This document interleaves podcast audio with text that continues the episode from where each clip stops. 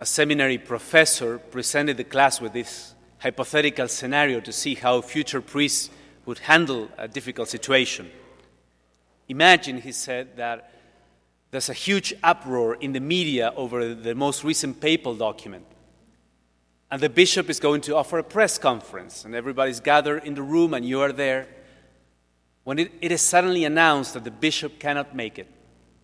And so journalists are desperately trying to find someone that will answer their questions. What would you do in that situation? And after a long pause, one of the seminarians said, I would take off my collar and mingle with the crowd. You know, it's so tempting to us as Catholics today to do exactly that in many situations, to uh, just mingle with everybody else and not wear the, you know, the name tag or the label of Catholic because so many people have this negative perception of the church and Christianity. Notice, by way of contrast, how positive is the view that Jesus has of his church. He says, You are the salt of the earth, and the world needs your flavor. You are the light of the world. Cannot hide that because they need that testimony that you bring. But what could it mean that we may lose that flavor? Why is Jesus saying that in the first place? Why, how could you, how could I lose the, the, that taste of salt in our faith? I think that a, a very common way in which this happens is when we fulfill our duties in a very formal way, like going through the motions but without real joy, without real love. Sort of in the way of the older son in the parable of the prodigal son. And, and this may sound like a very sad condition, and yet, strangely enough, some very influential philosophers consider this condition as the greatest ethical state that you could achieve. Kant, for example, the German philosopher, says that if you do the right thing because you enjoy it, then it's not really ethical. It's sort of selfish. To act ethically means to do things precisely because it is your duty. It is what must be done, period. If I enjoy doing the right thing, then it's some, somewhat fishy. You know, it may not be a pure motive Good behavior for someone like Kant implies always going against the grain. Well, Kant's system may be you know, impressive in its logic, but it doesn't really hold water. Because you know, in, in a practical sense, it's not possible to live that way.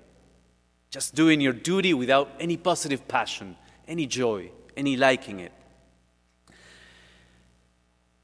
that philosophical version of Kant's ethics has a sort of spiritual correlate in puritanical Christianity, which is so different from the Catholic way. You know, if you want to see a great depiction of how these two can be compared, just watch the old uh, Danish film Babette's Feast.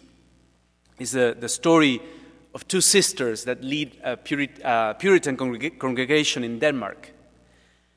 And they lead a very austere, rigorous life, doing works of mercy. They never married just to keep the congregation, the small community going. And one day, their French maid, Babette, receives a huge amount of money. And she tells the sisters, I got all this amount of money, and I would like to offer you, I would like to cook for you a French dinner in thanksgiving for all you've done for me. You received me in your home, you, you really rescued me out of a difficult situation.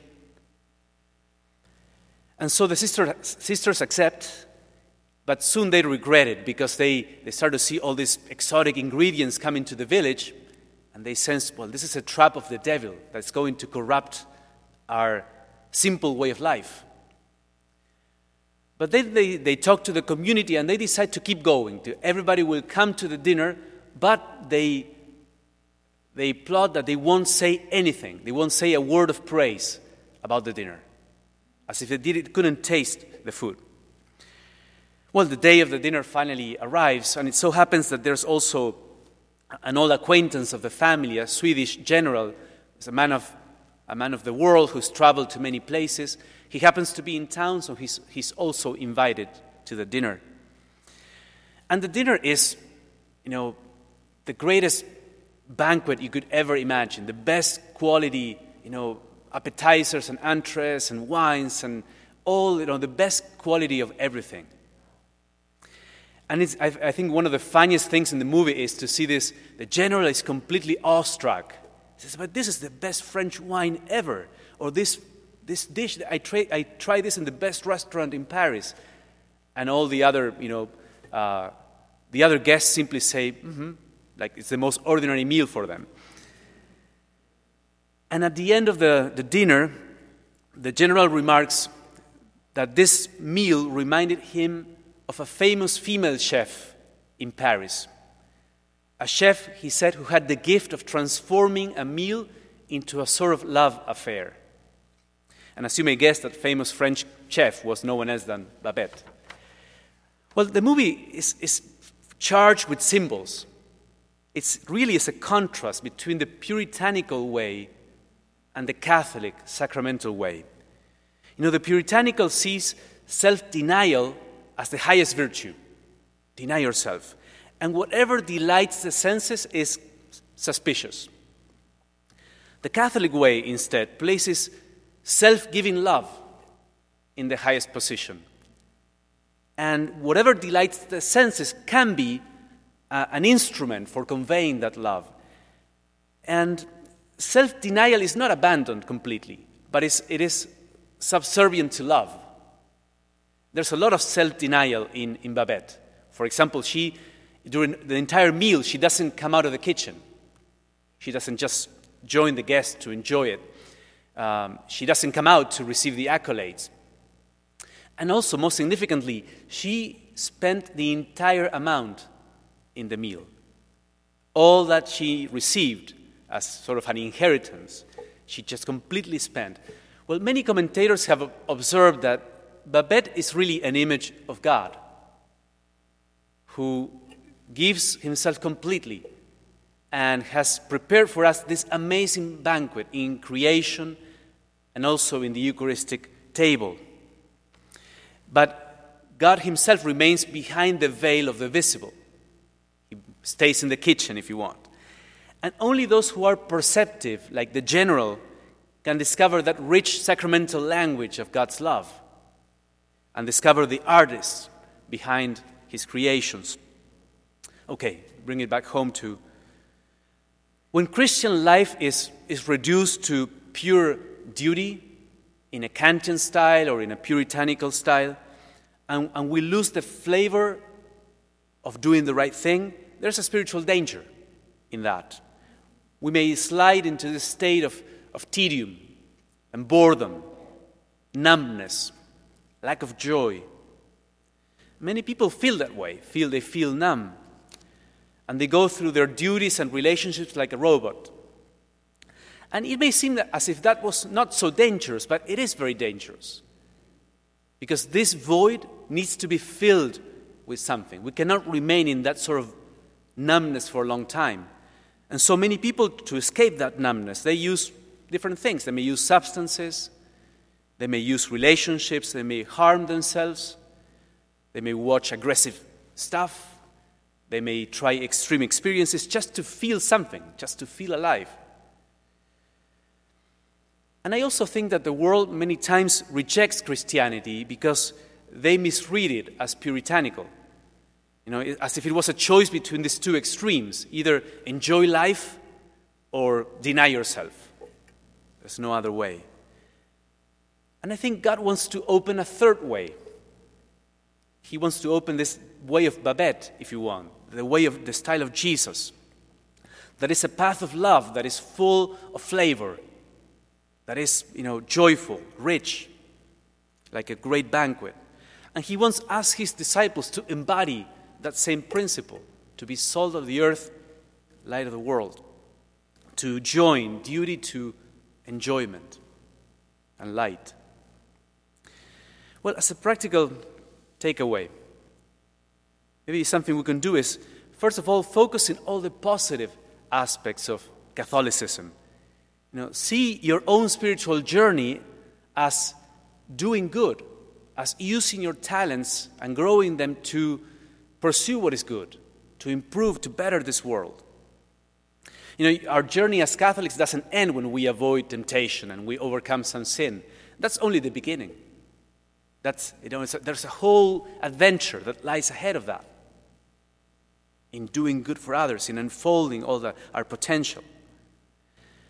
But maybe the main takeaway that I, I recommend is the second one, and that's think of good, creative ways of bringing flavor to your life. What are those, you know, maybe good ways of investing your energy and skills?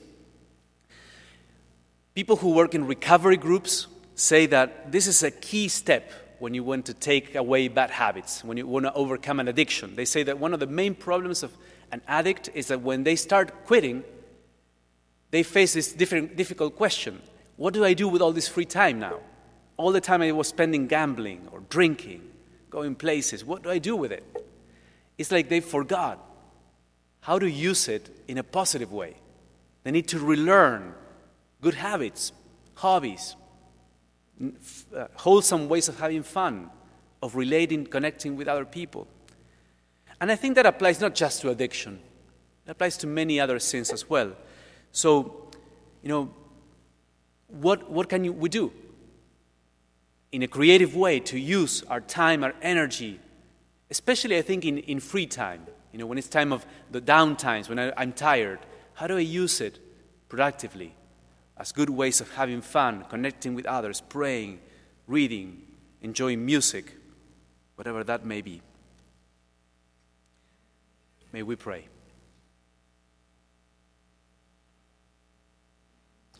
Lord Jesus, your life is a great example for us of how true love and faithfulness can be united to freedom and enjoyment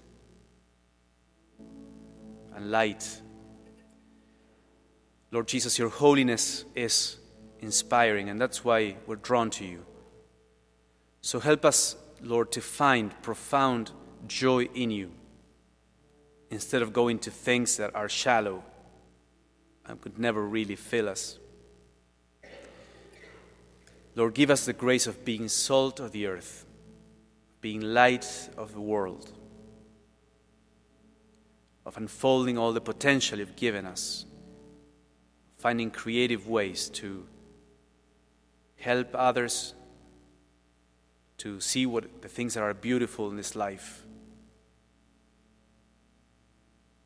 In your holy name, Lord Jesus, we pray.